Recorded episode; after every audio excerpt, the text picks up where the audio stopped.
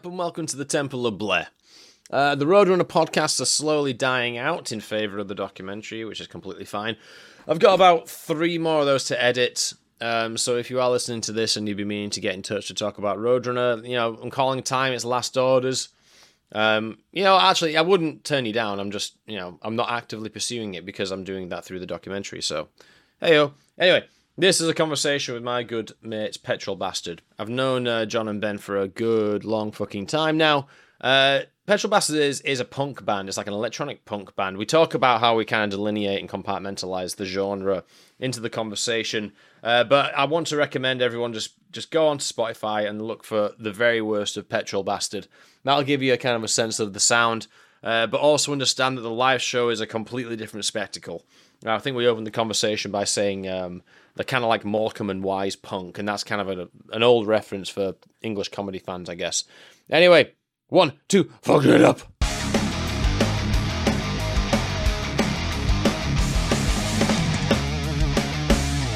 Cheers for joining me because I've been trying to speak to you, both of you, like socially for about two years. But we're all so fucking busy that the only time you will speak to me socially is if it's for an official petrol bastard engagement. And we're not very sociable people anyway. Yeah, we've been trying to not speak to you socially for two years. you bastards. But yeah, no, I honestly, honestly just want to shoot the shit because there's so many things that are like sort of where we've gone in terms of directions and things that we've we've been doing for the last like two years have sort of diverged so immensely and greatly, and our understanding of each other's worlds has probably like probably completely changed. Especially if you think about from like the Volatile Gentleman days when Petrol Bastard just started, from when we did that first interview where you were talking about how you weren't drinking anymore to now. Mm I think there's like loads of different things that we could just sort of talk about over a, like a coffee or something. But again, you guys will have it. It has to it has to be PR for fucking petrol bastard, or it's not worth Plus, living. Got, like me and Ben are like living 150 miles apart from each other as well, so it doesn't make social engagements. We only see each other at gigs. Yeah, and I can't drive, so that even that's a bit of a pain. I have to be. Do you not do, do you not do any kind of rehearsal then at all? No, we, we went through a, we, after our first tour in years, which was uh, last year, we did a little, a couple of rehearsals up in Leeds. Uh, right. That was only because we added a choreographed dance routine into it. That's so, what I was referring to. And to be fair, we'd not we'd not done a gig for about three years, had we? So or yeah. two years or something. So you know, we did one or two rehearsals when we first started the band, but then after that, they're not difficult songs, and we were gigging about twice a week for you know a good solid three or four years. So and we're not really playing much new material anyway, so it's not it's not difficult. Right. So for the concept, because for this audience, this audience is primarily obviously people who've been following the Roadrunner project, right? So I need to kind of introduce Petrol Bastards as a concept. I think like now it's it's fair to say, I think it's fair to say punk because the the compartmentalization of genres isn't exclusive to guitar music or non-guitar music anymore. But I want to throw this out there because I think it's probably the most accurate way to describe it. Morecambe and Wise punk.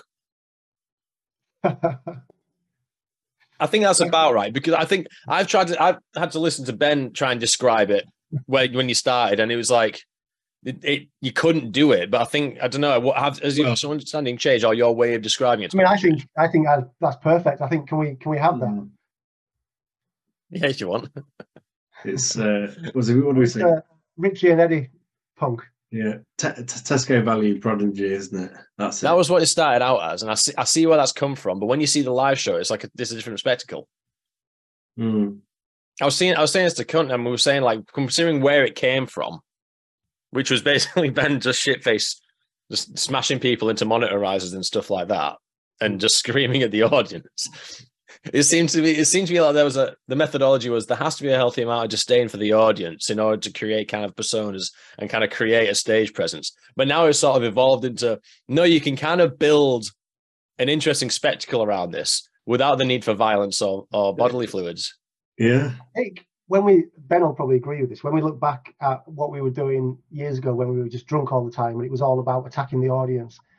Um, I think looking back at it, it was it was a bit dark and worrying, really. And, and in, in retrospect, we're thinking we were probably a couple of proper dickheads, and, and we've got older since then, obviously. And um, I think now we've kind of started to really enjoy the positive side of things. So even the music has, has got more positive messages now, and trying to appeal to. If you look at the demographic of the audience, it used to be young, white, scary men that had quite um, disturbing views on life.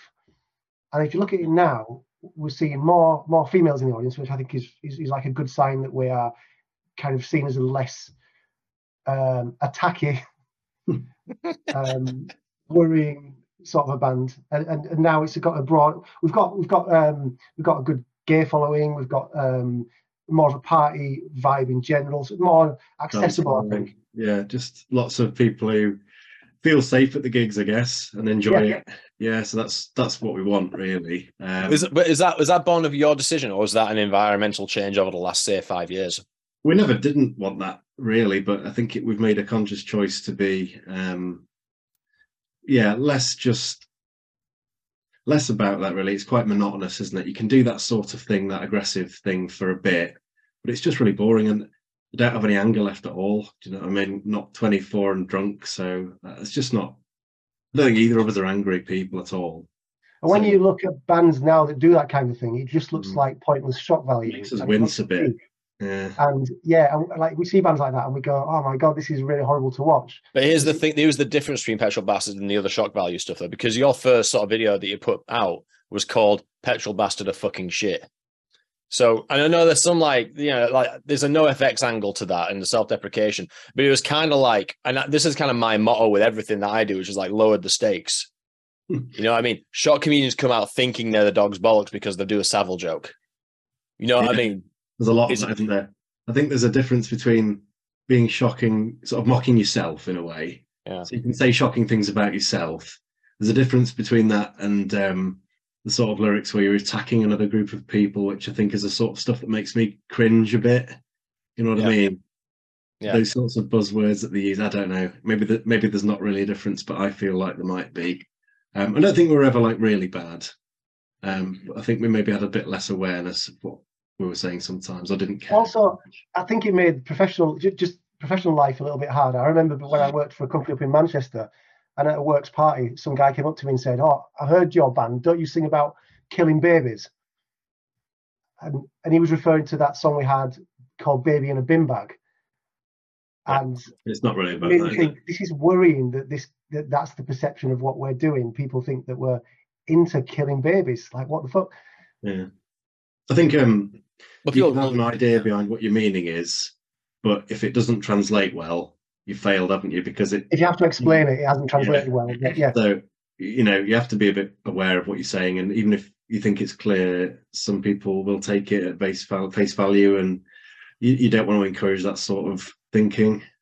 Most think- people nowadays read just the headlines and get angry about them without Yeah. understanding the detail, don't they? And, and you can be a victim of that if you're not careful with song titles. Um, yeah. Yeah, I think I think what I think is interesting is where we are now compared to where because do you remember the first time we met Ben? Um, go on. So this is where this is where it started. So we went to the cooler and it was it was Dan Armstrong that introduced us. So we all sat down with the fat crew and we were all having a drink and you like, I don't know why you bother with this pint shit. If you're gonna get drunk, you're gonna get fucking drunk. And that second, the Leon, who was the barman, just laid down a tray of 12 vodkas in front of you, and you just went dun, dun, dun, dun, and got completely shit faced on a Thursday night when we had school the next day. So that was guy. but yeah, but when I try and contextualize things with like you were just getting shit faced and you know you didn't have much practice and it, petrol bastard fucking shit. This sort of era was born of that kind of Ben. Yet still, you took that, you take that body of work and you try to mature it into something totally different. There's something you told me somewhat recently, and it just for the for the audience's benefit, that thing that happens around the, the greatest hits, where you go the very worst of petrol bastard, which takes it, it filters out all the shit from previously, and you kind of have one coherent album that isn't necessarily the, the the edgy shock value cringe shit. Would you say that was about the the time you sort of like had a refresh? I think just about that time was when you stopped drinking, wasn't it? yeah, that was probably to do with it as well, wasn't it? And then also we had that track called Oi Lad, which had a a more positive spin, a more positive message, and I really liked how that track landed. I remember um, overhearing some guys talking about that track uh, at a gig in Manchester, and we were getting changed, and we could hear them through the door, and they didn't know we were listening, and they were talking about this one guy was saying that Oi Lad was like a, a track that spoke to him, and he was like he loved the vibe of it and the way it made him feel, and it gave him this really positive uh, outlook on life. I remember hearing this completely unaware. These, these guys didn't know we were listening, and I thought this is the kind of stuff that we want. Pe- for me, the kind of stuff that we want people to take away from what we're doing, rather than the old look on the dark side stuff. Let's mm. like bring some light side into it, and and and kind of, and, and also I think it, it um, then you start to form this um, sort of relationship with your fans, which is more about let's all move, let's let's be supportive and help each other move forward and get through life, you know, together in a, in a in a positive way, rather than whinging and complaining and you know being angry at everything, which at the end of the day isn't very productive or creative for anybody. I think I think we should talk about Oi Lad for a minute though, because it's the hook on that is like it's triple A. It's not like that's not Morecambe and Wise punk. That's almost dipping your toe into like that prodigy sort of space. Yeah. But then you kind of subvert it. You don't change off it into like a big chorus. You don't change off it into like an A, B, no, like an A, B, C, B, C, D. That, You don't structure it like that. You still keep it kind of anarchic and you don't get tempted into make conforming to it could have been a pop. The way that hook lands, it could have been a pop song. I, mean, I the, think the, uh, the brass is all Ben's fault, and I fucking love. From the moment I heard that, I love that. And then I remember somebody saying, two Yorkshire lads making brass dance music. That's perfect. Like that's where you need to go from now on. And and even now, I think I keep saying to Ben, the next track, can we put some trumpets in it or you know some brass in it because it always works. So see, well. I like. Uh, I'm a big fan of the KLF, who um, what I think one of them was involved with that um, project where they got coal like colliery bands to play acid techno tracks um, with the trumpets and stuff, which I thought was quite good. Yeah. So I'm not saying that's like directly why we did it, but I think it kind of fits with that whole thing, doesn't it? Do you, is yours like is yours a tr- is your writing style a train of consciousness though, Ben? So having written with you, I kind of feel like that I have a bit of insight, but that it it I feel like you come from a completely different place than most of the songwriters in the sense that I don't think you've got the patience to have an idea and let it rest and then de- re-deliver it a few months later. No, like uh, if I write something, it's usually done and dusted and pretty much one sitting. Um, mm. Might tweak it, but yeah, it's I've kind of got a I've got a basic idea of what I want, um, and then I'm very frantic while I'm doing it, and then yeah, I think it's usually quite an explosive kind of burnout thing for a few hours and then it's done. And then I'll send it to John. But I'm really, really impatient. So while I'm waiting for that, I'll normally write about 12 other tracks and maybe one or two of them might survive that. Yeah. John has to just kind of be like, oh, yeah, great. Yeah, thanks. Like, yeah, I'll keep that. and then uh, just let me burn myself out and we'll come back to the ones that are actually good. For every 100 bits of music that you write, we, we tend to use maybe like 10 of them, don't we? Yeah, if that, yeah. I think that's the secret, though. No one tells you that yeah you have to write a lot of stuff don't you? It doesn't matter like uh, i think giorgio moroder said write 10 tracks one of them will be good. Uh, i'm a big believer in uh, if you if it's not got something after like an hour it's probably not worth pursuing. Like you shouldn't have to you shouldn't have to force it. So i tend to write a lot of finished tracks very quickly and then the good ones float to the top. Mm. yeah.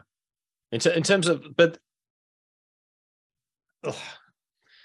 Oi Lad is just it's it's sort of a weird cherry on like on, on the top of like everything you do because it's because it's so fucking I keep using the term triple A. It's not mainstream, it's not because it's so fucking accessible.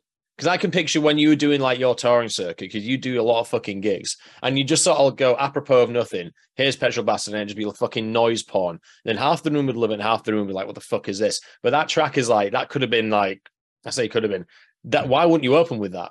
You know what I mean? Was what's the objective? Is what would you have gone into like a gig and gone? We kind of want to separate the wheat from the chaff from the get go, so we'll open with Priory Way. I think that track's better once you've had a bit more of the in your face stuff. I don't think that one's as in your face as some of the other stuff. I think it's good to have a lot of the chaotic stuff up towards the front of the set and then have that towards the back as a kind of bit of a lift for everyone's mood, if you like, at the end. It's almost a compromise, isn't it? Because I just feel I just feel like it's it's tethered to something which it feels like it, it completely it, it's tethered to something which no nothing else is in, in, in the, the song list. And it kind of just demonstrates, but, it, but it's so like effortless that it seems so deliberate. It kind of feels like you've always got one foot into mm, almost being you could be everyone's band if you wanted to be, but that's not fucking fun. So why would you be? And I think that's what that track demonstrates. It kind of goes, we could hmm. easily actually be, we could be a fucking Waitrose value prodigy, but we don't want to be that. So we're gonna do fuck off instead, as in like the song fuck off. You know what I mean? It feels like it, it, it for me, it just sort of recontextualizes everything. Like it's not just a chaotic accident. There is like a a, a deliberate choice to. So, I mean, just, just you know what I mean? Because I'm, I'm, I'm going off on one here, but do you know what I mean? If we if we could write a song that yeah. would suddenly sell millions and we could just sell out and walk away into the sunset with loads of money and not have to work our nine to five jobs again, I would. would.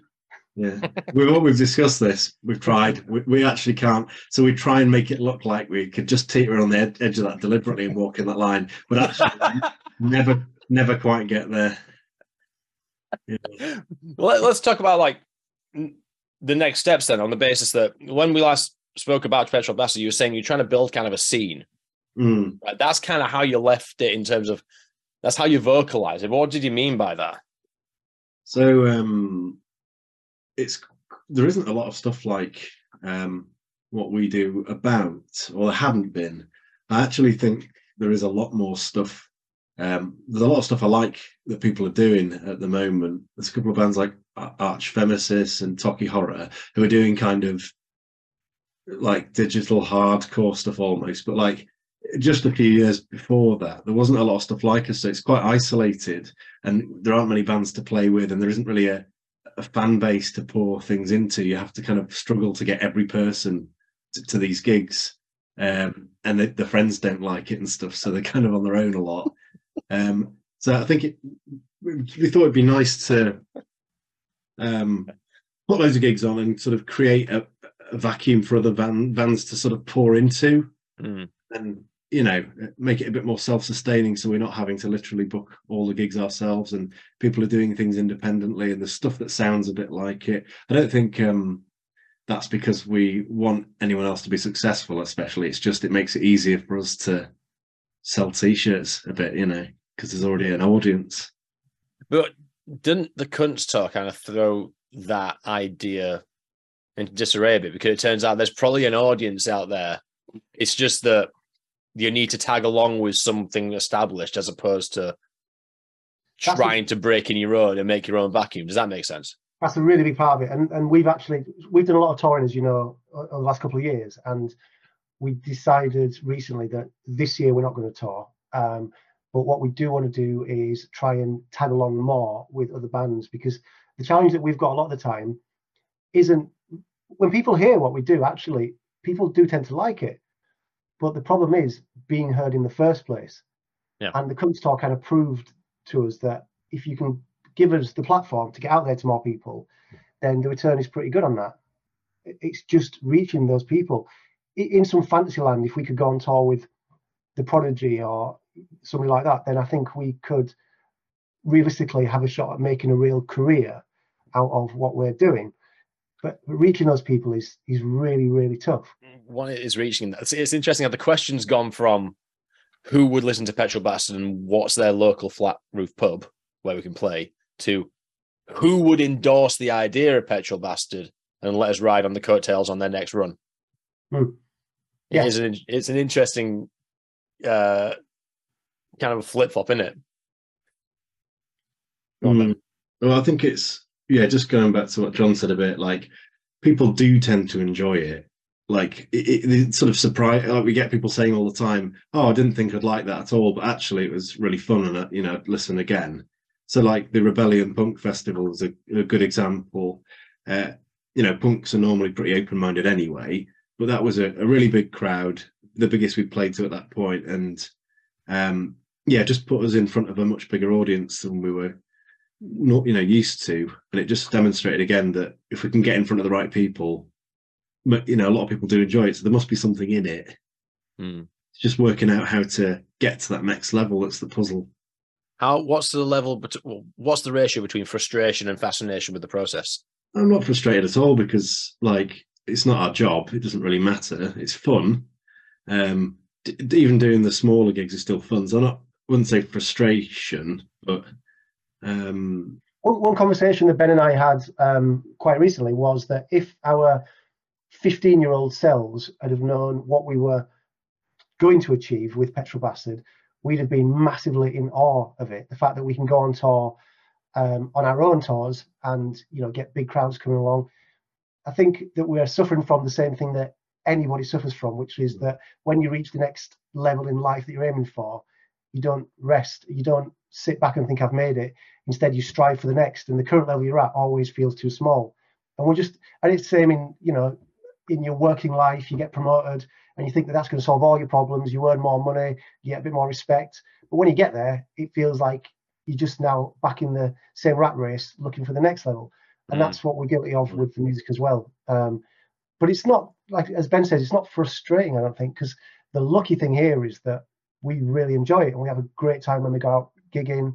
Uh, meeting people is one of the, for me, one of the, the best things about it. It's never a waste of time, except for maybe that one time in Newcastle where like five bald fat men turned up and nobody else. yeah, all of my dads. But, uh, although even that probably was fine, you know, like even a gig like that just adds to your your, your gig patina, doesn't it? And like Yeah, yeah, yeah. you can refer back to that and in a big list of gigs, and people will probably think it was a big, you know, they'll probably think it was good. So in terms of leverage for getting more gigs, you can still use it as an example of all the successful gigs you've played, really, can't you? So, I did worry that when we did our striptease, we were just going to get beaten up outside. yeah. We've talked about the journey so far. We talked about the next steps and sort of like the how you're trying to articulate the audience versus the brand versus the sound and all that stuff. Now, this is the thing I've wanted to speak to both of you about for fucking ages. Ben, why are you not bothered about a label? Because that's purely, I, I've got thoughts on this as well. Because I've obviously now got a fucking myriad of experiences with labels from the last two years. Can you get us onto Roadrunner? No, no fucking can get onto Roadrunner. Roadrunner is a completely different beast these days. because I don't think a label is necessarily the right way to go. Um, we we don't really release a lot of music, probably not enough to sustain being on a label. I think what we need is decent management to get us gigs. So I think people don't really buy a lot of music anymore. That's just a fact. You make your you you know you make the living aspect of it out of selling merch at gigs and stuff like that. And I think I just I think a, a label, unless it's a really big one, is kind of redundant at the moment. Uh, I mean, there's a bit of cross pollination between, you know, the bands on the label, I guess, a bit. Um, yeah, if it was a small or small medium label, which is the kind that is more more likely to take us on, I'm not sure what they could bring to the table that we can't do ourselves. That I- wouldn't do. absolutely fucking right. So this, this is kind of like how I've delineated labels from the last two years of having to effectively study them. So this you start off with your most common label, which is the ones that will probably be in your inbox right now, which is I call them laptop labels, which is one person who just likes the idea of having a label, but offers fucking nothing else on top of that. They might have gone on Fiverr.com and paid for someone to get a, do them a logo, and that's kind and they'll do some PR for you, but that's really it. And I that's think kind our of experience of that of those kind of labels has been that they're generally vanity labels. So actually, there's no money in them anyway. And it It's not about it's not even about the money because what you need is the the Mm. resources that a label has isn't necessarily money. It's usually a network of people, Mm. and unfortunately, the only ones that have any leverage is like an old boys club. So like the only ones, the only laptop labels who would give a shit as is like a one man PR company. Somebody typically used to be A and R in the nineties or something like that. That's the only one with any kind of leverage on anything. That's one. Then you have like your medium enterprise label, which is an indie label which has some money, but usually deals in like one kind of track of of of artist. Right. And there's not a lot of those. 'cause That's kind of like the weird sort of I don't know if there's an analogy, like uh it's the independent pub, and it's the independent high street pub of yesteryear. before it either shuts down or gets eaten up by Whitbreads or Wetherspoons or something like that. And typically they're really good, like that's what people might have regarded Roadrunner as, just by way of example, like sort of like late 80s, early 90s. It's kind of like this is the home for this kind of thing. Money's not always amazing, but you know you've got the right network of people that can push the product. And then we go up into like the majors, which is effectively an all boys club or old boys club, a revolving door of people, and that's where people tend to, you know, it mm. you get on those if you get a million streams because there's no A and R development. It's just all right. This band has two million streams, get them in. That's kind of like the rotation of it. So I think for something like Petrol Bastard, it's like it's not. It's the idea isn't viable unless you have someone who's in that sort of sweet spot. But the interesting thing is, there's no one issue label that can do what Petrol Bastard do.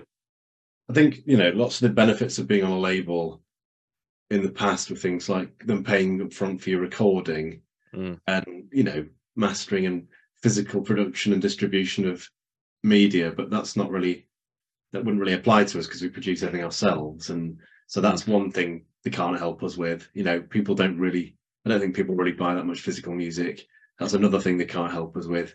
I just think it would restrict us more than it helped us. You know, unless It, it creates more admin because you're dealing with more people. The money that bands make now is all on merch and all on touring, which is why there's such like a massive dialogue about the amount of um, cut that the venue takes on merchandise Hmm. and how much um, like Ticketmaster make on their you know service fees and things like that. Because there's just it's completely ripping the industry apart, really. When there's probably really viable options out there to make all that go away in like this digital age where you're not getting money from the masters or from the uh, physical sales, but no one's taking the bold steps to do it. Um, and I don't have any big sort of grandiose ideas of what those are, but I do know that Petrol Bastard follow the model of the money's in t-shirts and the physical product Yeah. you put out on the merch desk, innit?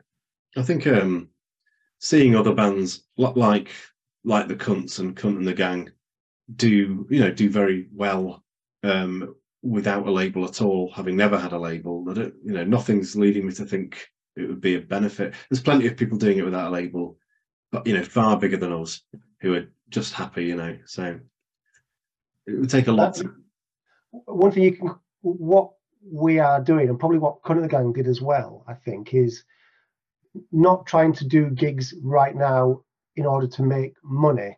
Hmm. It's instead it's trying to build a really firm foundation so that eventually you might be able to reach a point where you can monetize it. If Kunt and the Gang um, releases another T-shirt tomorrow, you know that he's going to sell 500 to 1,000 of those Mm. and he's going to turn around a good few grand profit. And he, he can do that because he's built a foundation of really solid die-hard fans.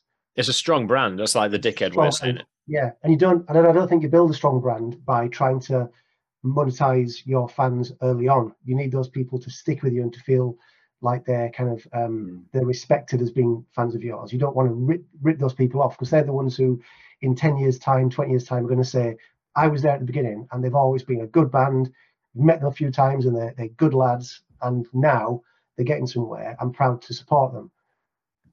most of the Is- time most of the time I'm using the spree. i think i think it is for sale on bandcamp now but the idea was always to just try and get people into it so if that meant giving it away free fine you know what's the say what's the point of making 200 quid extra perhaps if you're lucky versus 5000 people downloading it for free you know hmm. Yeah. Yeah, you look at the uh, the tours that we've done as well. We, we, we're actually quite lucky as far as bands go. Most bands would go on a UK tour and lose money after the cost of diesel, the hotels, you know, your, your kind of sustenance throughout the tour. We've been kind of lucky in that we can normally it normally washes its own face, and so we can come back after a week or two weeks away and we can say, you know what, we made a load of new fans, we met some great people, we had a really good laugh, and it didn't Mm. cost us anything. And i bought a log burner out of the last one so you know that's good It was set up yet. it's gone up in smoke yeah yeah No, fair enough, fair enough. So, John, we we had a conversation like a year or so ago. We were like, we should sort of talk about later because I was in the running for doing a small label with you know with all this in mind. But I was in like the early talks with someone about doing something, But you also wanted to put your hat in the ring as well, didn't you? So what, what was the idea? That can't be a vanity label if you're calling out vanity labels here in this conversation. What was kind of what was the thing that you wanted to do with it, or what's your idea? So the idea at the time, um, uh, this was before I bought another like a house and, and had I had a bit of money that I wanted to do something with, and the idea would be a, a little bit like we said about building up the foundations of a fan base for Mm. the band. It'd be a similar idea, but for a label. So sometimes you come across people who are fans of the label above the band, Mm. and people will always buy the records that certain label releases, like Fat Wreck, Fat Wreck Chords, you know, so that Yeah. called NOFX thing. A big uh, example for me was Digital Hardcore, which is probably folded, I think, a long time ago now. But I was always a fan of pretty much anything that they put out. So you become a fan of this label because you know that it's a quality label based on your preferences.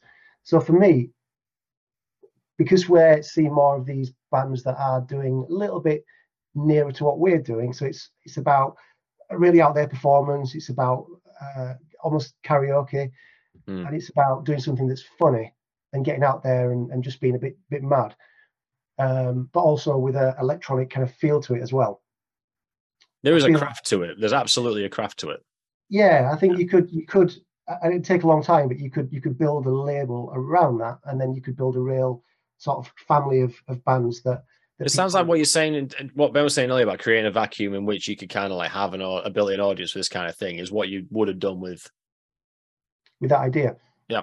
Yeah, absolutely. And I think it would just just given a little bit of control over it to be able to say, if one of the bands on the label is putting a video out, let's have some um, input into that and, and just help them make sure that it, it's the best that they can do. Um, same with the recordings. I mean, we're kind of lucky to have access to people like, say, like Ben's production skills. He can do mastering. Uh, we know people like uh, Dan Buckley, who's fantastic at um, editing videos and doing animations. We, we, we- we're lucky to know people around the business. And if we wanted between us, we could pull together a really good kind of hit squad that could just pump out amazing music. All you need is some people with the zest for it and some good ideas, and you can Mm. quickly turn them into, I think, a quality product with a decent set of videos and a you know a good sound and a good image. And that was the kind of thinking really to have a little bit of a little bit of creative input uh, uh, just to support and nurture that kind of a, a scene to build. Yeah, and I think that's a good idea. we were talking about we were talking about Kunt earlier. Now I was saying the thing I envy about Kunt is, and it's a thing I've I've realized. I've realized I've been missing this like for most of my life. I don't know if Ben, you can attest to this, but Kunt was talking about gels, and he was saying the thing about gels is it's up for a laugh. Like you could say that you're off to just walk up Ben Nevis for the shits and gigs, and you just walk outside, and gels would be at bottom of your drive with a sleeping bag and a Twix. I'm like that. Those kind of mates are the ones I've completely been missing. Like I feel like from my entire fucking life. Like the one thing I've needed on this Roadrunner project is just some other cut. Like I had to, you know, like, you're familiar with Anthrax, the band Anthrax. I had to walk Scott Ian through the center of Leeds on match day to do an interview. I have no one to share that story with because no one else was there. And I, all I've got is the image in my head of Scott Ian uh, like fucking in front of hedgerow with crowds of people. I'm like, just put your hood up, mate. just keep your head down. I'm trying to get him into a car. But no one, I've got no one to share that that sort of story with. But Kunt has it in fucking droves. And the, the, it sounds like, John, what you'd want to cultivate is something similar to that. Because the sharing, at the end of the day, I think the inverse of the idea, and I think the, the real inverse, like the polar opposite, is usually a promotion company that wants to put gigs on in a particular locale. And then it's like, oh, it's fire ahead. And then no band ever sees any money. And then, as you know, these things go for about a year. Then the guy gets a bad name and he skips town. That's kind of like the shit you've been, like, we certainly dealt with when we were gigging in our teen years. Mm. And I think what you're saying, John, the incentive is completely different because it's about, as you say, having a laugh, being surrounded by people who want to have a laugh and share those kind of experiences. Yeah, and it's infectious then. And if you can then uh, infect the, the the fan base with that, and then they tell their friends, and it becomes a good party vibe. And people say, get to one of these labels gigs because they always put on a good show. It's always a, an awesome night. The bands are always quality. It just builds and builds, and, it, and it, again, it comes back to building a good foundation. Which one day later in life you might want to do something with to to to to, to make some way out of it. But that wouldn't be the the goal. It'd be to build this really good kind of almost a family vibe label that just had a um, a really good reputation for putting out some good stuff and having a good time. I think like our, our age speaks to that as well. I think like that's the kind of thing you crave a bit more. I Mm. think there's a reason blokes in their 50s and 60s go to pubs to see a local folk band because it's sort of weirdly accessible and you get, get that kind of weird community vibe. I Mm, guess we're a little bit more impatient. and death. Yeah. Yeah. But anyway, that's all I wanted to talk about. That's all I wanted to talk about with you for the last like two years, but you've just been fucking ignoring me. You've got us now. Anything else? tell what's the tell me about the video that you just put out then for Beefy Grandad. That No. song's an old song, isn't it? It's uh, nine years old. Yeah. Um, that Fucking hell. Song, song, was uh, thrown together after we. I think we'd have, we'd recorded a punk band, um, and then we had the studio for about like an hour afterwards. Is that right? Have I remember? No, it wasn't. It was a, a band that's a it, it was a it was a studio in Batley that was being it was a like a warehouse space in Batley that was being rented out and turned into a studio by some friends of mine uh, that were in a band called Dear Friends, like a indie folk band. It's a guy, a couple of guys I used to go to school with, and we said we needed a space to do some recording, and they said you can use our space. Um, and then we did a little bit recording in there, and you had the idea for the track, Ben. And I said, okay, why don't I said I know how the words for this track should sound, but I haven't had time to write any lyrics. So let's record words that sound good, and then later on I'll replace them with uh, words that make sense. But we didn't get around to doing that second bit, so we just recorded nonsense words that we thought sounded good. And frustratingly, that is the track that most people like, Mm. and it's the most pointless track that we've ever written. But then we needed a, you know, because that is one that's, you know, the most successful, if you like. We thought we'd best do a video for it because the problem is we have a lot of tracks that probably could do with a video, but because of us living so far apart, a lot of them just didn't get it, you know. So what we actually ended up doing is getting someone to do all of it without our involvement, really. Sugar Puff, who's sort of a social media dancing sensation on mainly on TikTok. Um, so we just said, look, can you do us a video? You go out and do it. We won't be in it. Bring it back to us, and that's what we got. Yeah, weirdly, there's a, a bit right at the start of the video where he does like a James Bond bit right at the very start. He does a roll, and he's at uh, outside. Um, he's in is it Trafalgar Square, um, and one of um, Kunt and the Gang's mates, a guy called Stuart Whiffen, who I think you might have met or you might be meeting, um, Jim. Um, he was walking past and saw this guy doing a, a barrel roll outside, like in front of Nelson's column, and, he, and then he saw the video and he was like, "Weird." I was walking past that on Tuesday and I saw the guy, and I thought to myself, "That's the kind of shit we used to do." It's Stu Stu Whiffen, he does a podcast called um Off the Beat and Track. He interviews a lot of interesting people, doesn't he? He interviews fucking like Like Uh, real yeah. stars. he, that's a real pod. You should be on that podcast. Yeah. That's what you should be fucking doing. We're doing. A, do you remember? We can probably tell you this. Do you remember that uh, the Hamster Dance song in the late nineties that was like number four in the charts and John Peel's Christmas number one? Oh my god, yeah. The Cuban Boys. We're doing a track with them. is that off record or is that on record? Uh, that's probably on record. I mean, it doesn't, Yeah. matter if it doesn't come true. We're doing it. Maybe it won't get released, but that's the coolest thing ever. That's fucking bonkers. I think like So this is I just look. This is who Stuart Whiffen is interviewing.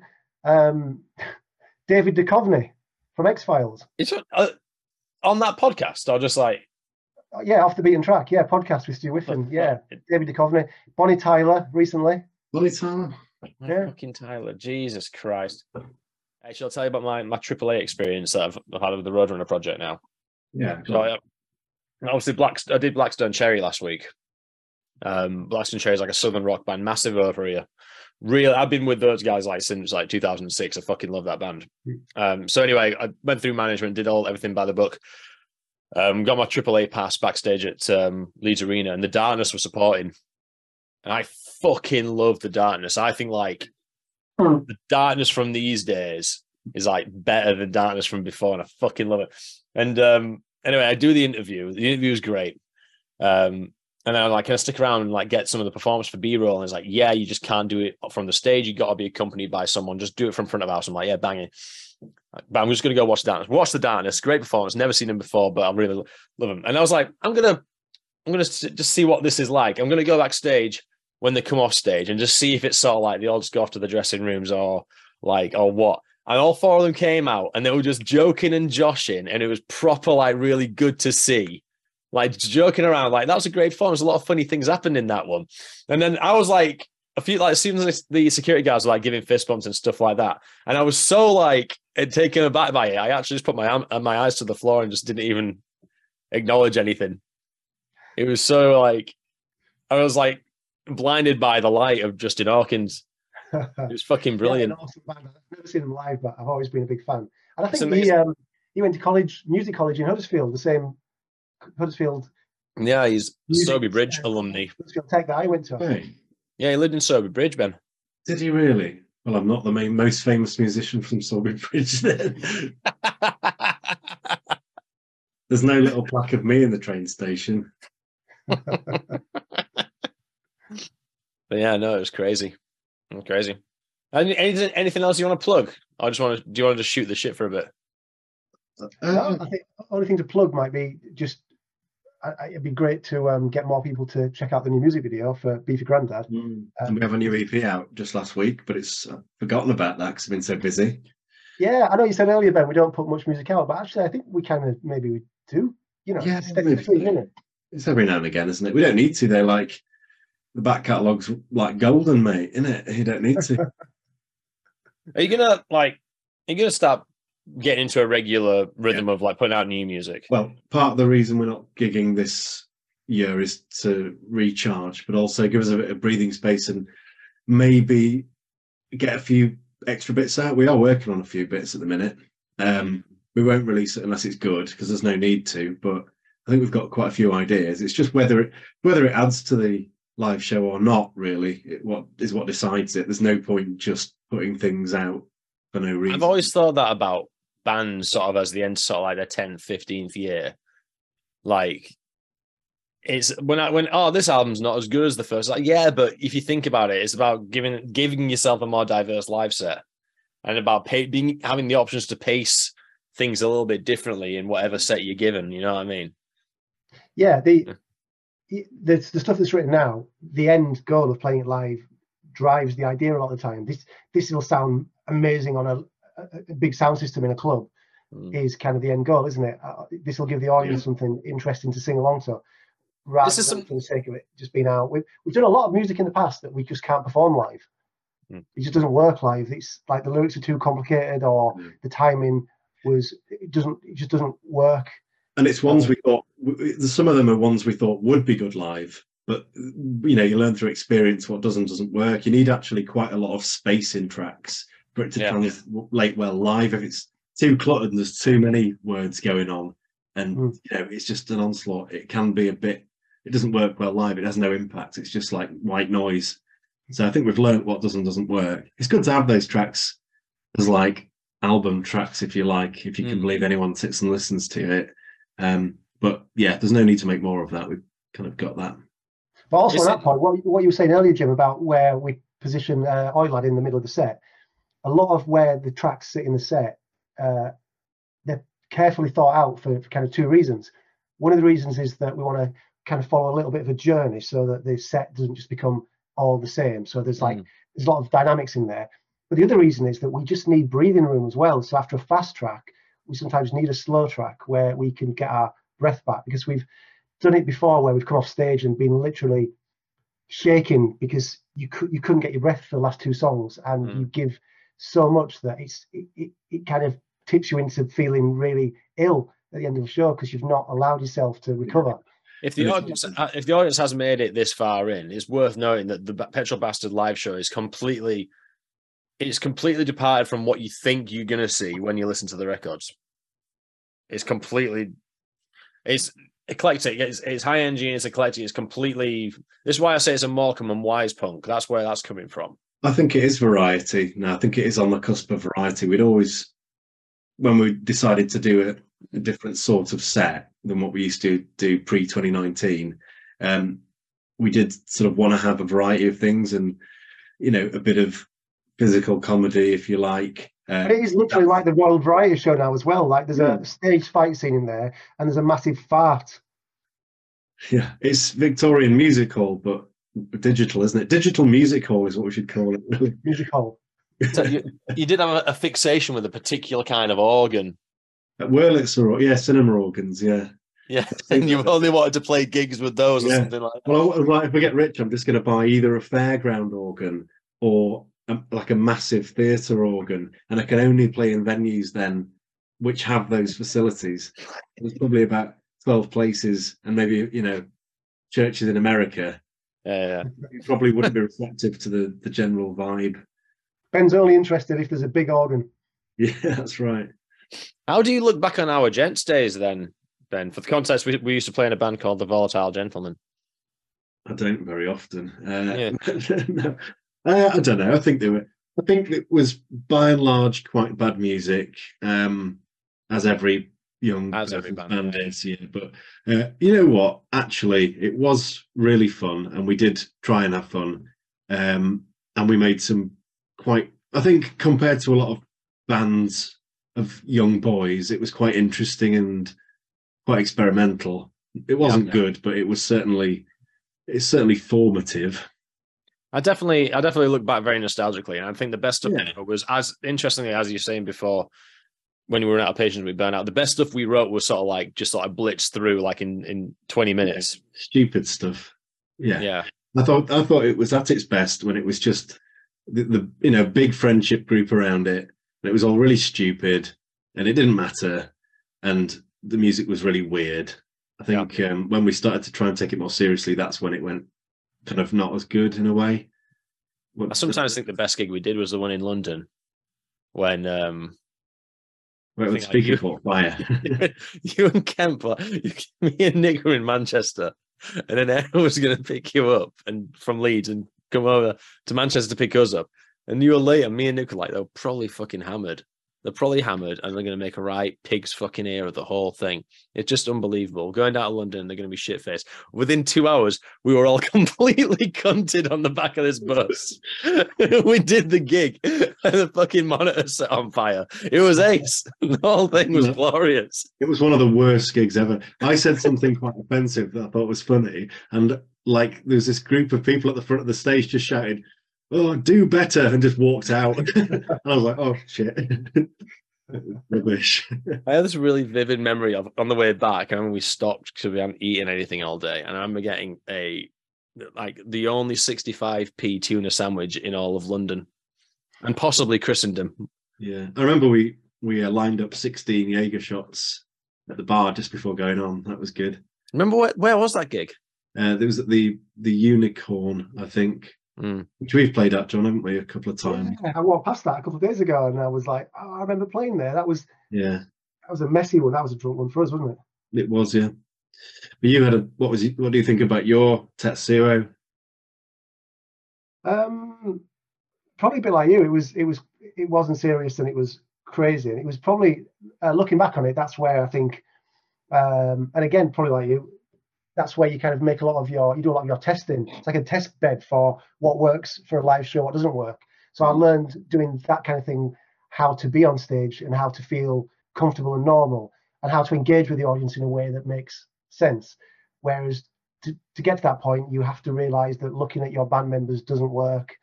Um, Yeah. Apologizing for mistakes doesn't work. Mm. Just act like it was meant to happen and plow on. So, I, so for me, I learned a lot of lessons doing that before then.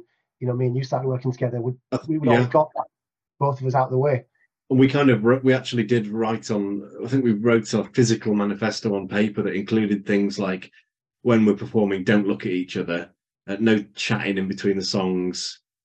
You know, That was a some of gents thing as well. Like, Yeah. no, no on stage banter because it No. always falls flat and you look like a twat.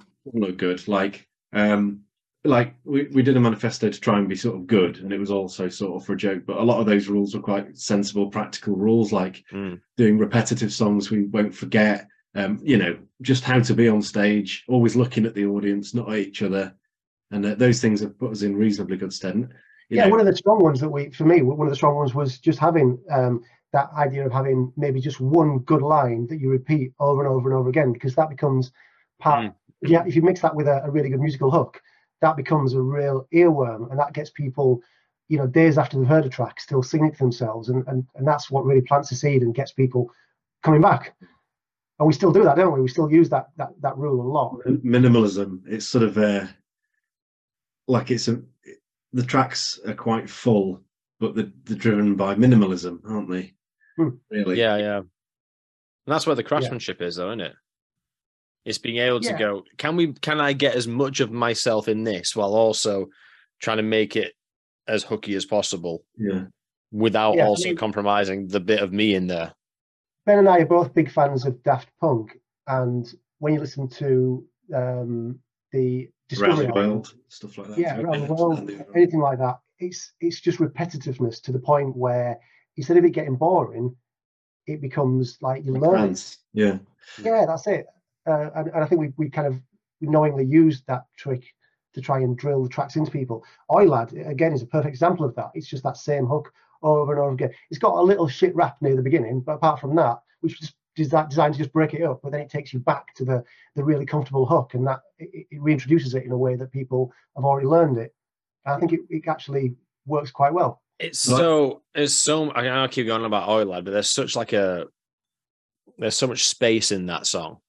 I don't know if it's in the mix or something like that, but like, and when you keep coming back to speeding up and th- things like that, it's like there's so much space, yet we're tunnel visual visioning it. You know what I mean?